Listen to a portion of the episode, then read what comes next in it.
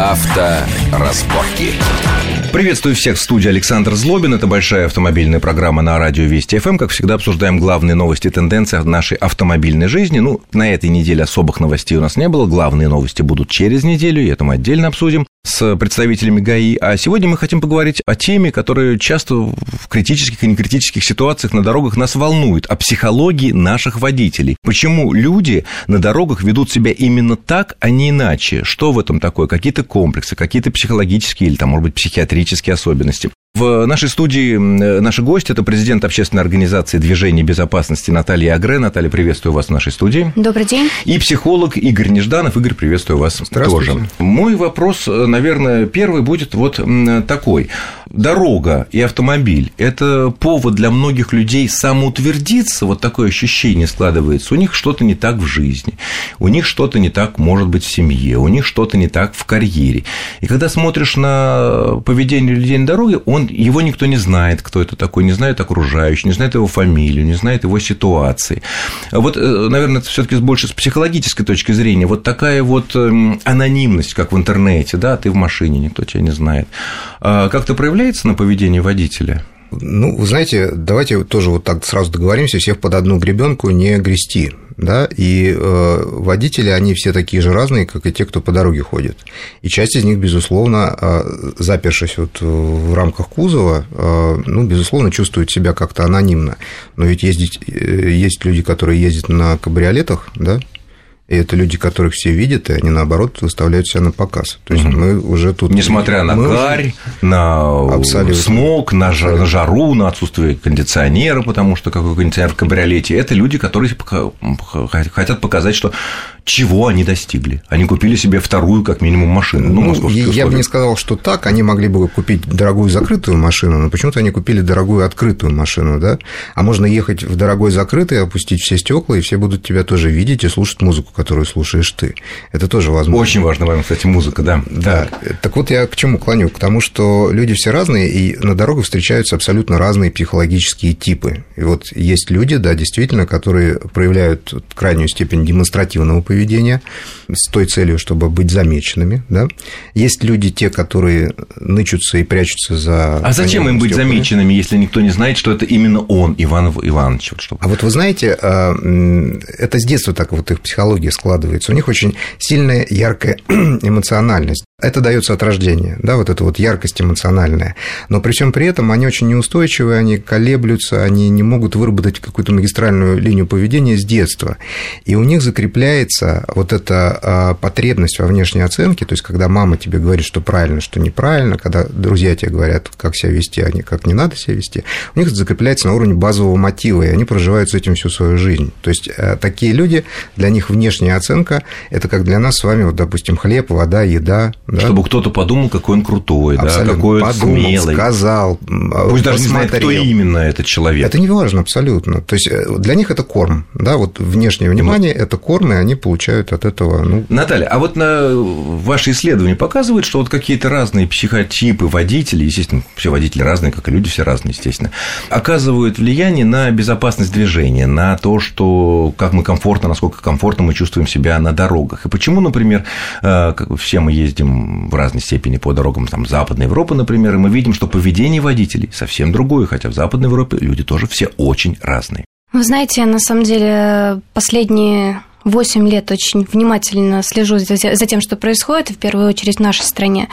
Я бы сказала, что на сегодняшний день в первую очередь машина превратилась все-таки в некий инструмент жизненной необходимости. То да? есть уже не роскошь. То есть уже не роскошь. И не статус-символ. И не статус-символ. Да ладно. Но... Ну, Откуда такие исследования? Почему же люди тратят огромное количество денег, чтобы обладать машиной премиум-класса, а они примерно такой же по характеристикам машин массовых марок. Скажем. Вы знаете, если вы посмотрите на структуру все-таки марок по России, да, она все-таки несколько другая, нежели то, что мы видим в Москве. Это да, это а, земля Поэтому и небо. Я в первую очередь э, в данном случае говорю именно о всей стране.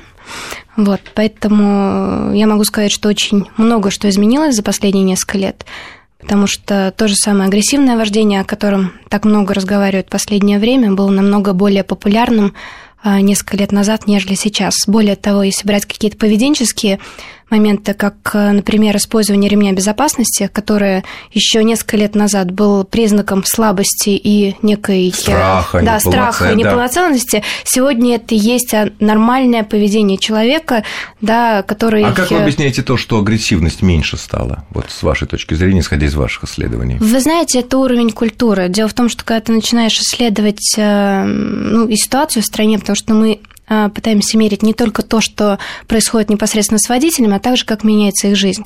И учитывая, что уровень жизни, наверное, некий э, информационный фон да, помимо того, а, наши соотечественники стали чаще выезжать за рубеж, это стало частью жизни, они все таки а, придерживаются более такого европейского уровня жизни. Кстати, если говорить о Москве, то я думаю, что все обратили внимание, что тех же самых пешеходов тоже стали пропускать. Ну, тысяча рублей все таки вы знаете, при том количестве сотрудников госавтоинспекции, которые стоят на дороге, да, они просто не в состоянии выявить это нарушение с той частотой, с которой необходимо, да, поэтому я бы все таки сказала о том, что люди стали намного вежливее, по вот крайней мере. Вот. Игорь, а вы, вы как психолог, э, который видит все это и с профессиональной точки зрения, ну, может быть, и с бытовой, просто как гражданин, а вы согласны с утверждением, что уровень агрессивности на наших дорогах в последние годы стал меньше? А, ну, как факт, Или да. он стал другим? А, как факт, да, я как автомобилист тоже это отмечаю, а, но мне кажется, здесь дело не в том, что мы стали культурнее, мы стали вежливее, да, но это не уровень культуры, это уровень, это даже не уровень, это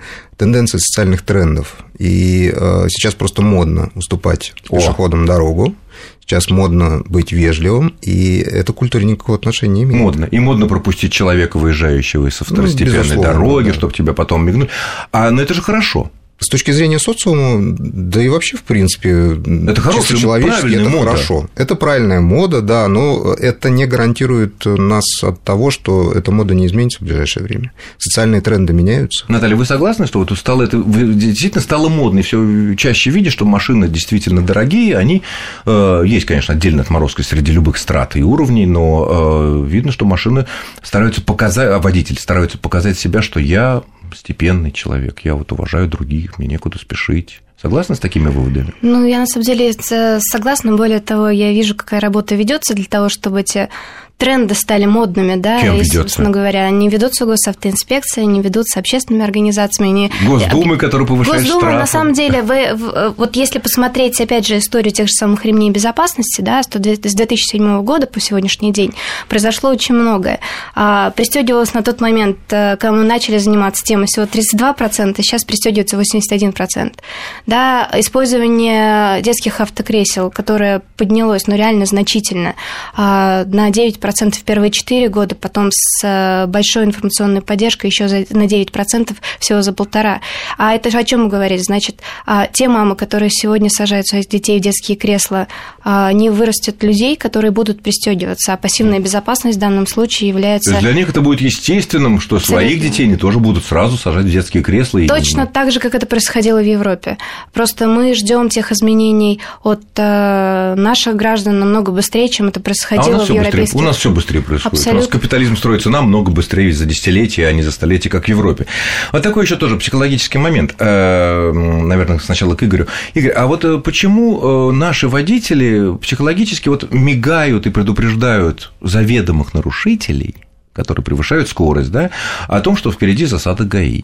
Вот неужели им не приходит в голову, что этот самый нарушитель, которого сейчас он предупрежден, он проскочит этот пост, потом опять разгонится свои 150-200 километров, и следующей жертвой может стать родственник, близкий человек этого самого водителя, который мигает и предупреждает потенциального нарушителя? Как вам сказать, мы, когда вырастаем из детсадовского возраста, мы на самом деле в игры играть не перестаем, да, и доживаем до зрелых лет, э, продолжая, так сказать, играть вот, ну, чуть, чуть в другой песочнице, да, чем та, которая была в детском саду. И, по сути, вот это вот, э, ну, скажем так, не совсем социально правильная вещь, как предупреждение там, о стоящем впереди гаишнике, это такая вот игра с... И ничего более. Обману-ка я власть, да? Обман... А, вот обману-ка я гаишника, да? А зачем? Я...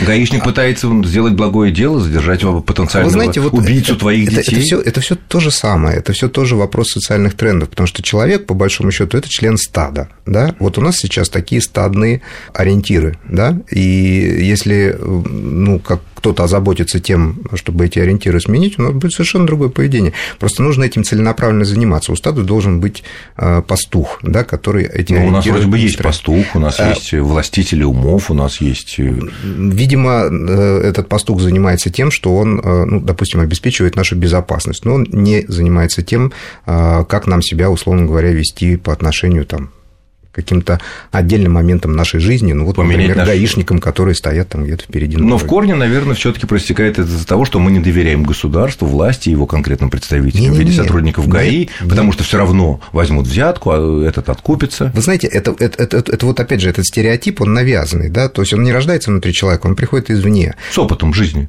Неправда. Нет, опыт может быть у всех разный. Просто э, вот если мы вообще посмотрим со стороны на нас, то мы достаточно примитивные организмы, да, то есть мы мыслим шаблонами, да, то есть э, привет, пока, как дела, это же все не от ума идущие фразы, да, а условно говоря, заготовленные какие-то э, словоформы, да, которые мы употребляем в процессе нашей жизнедеятельности.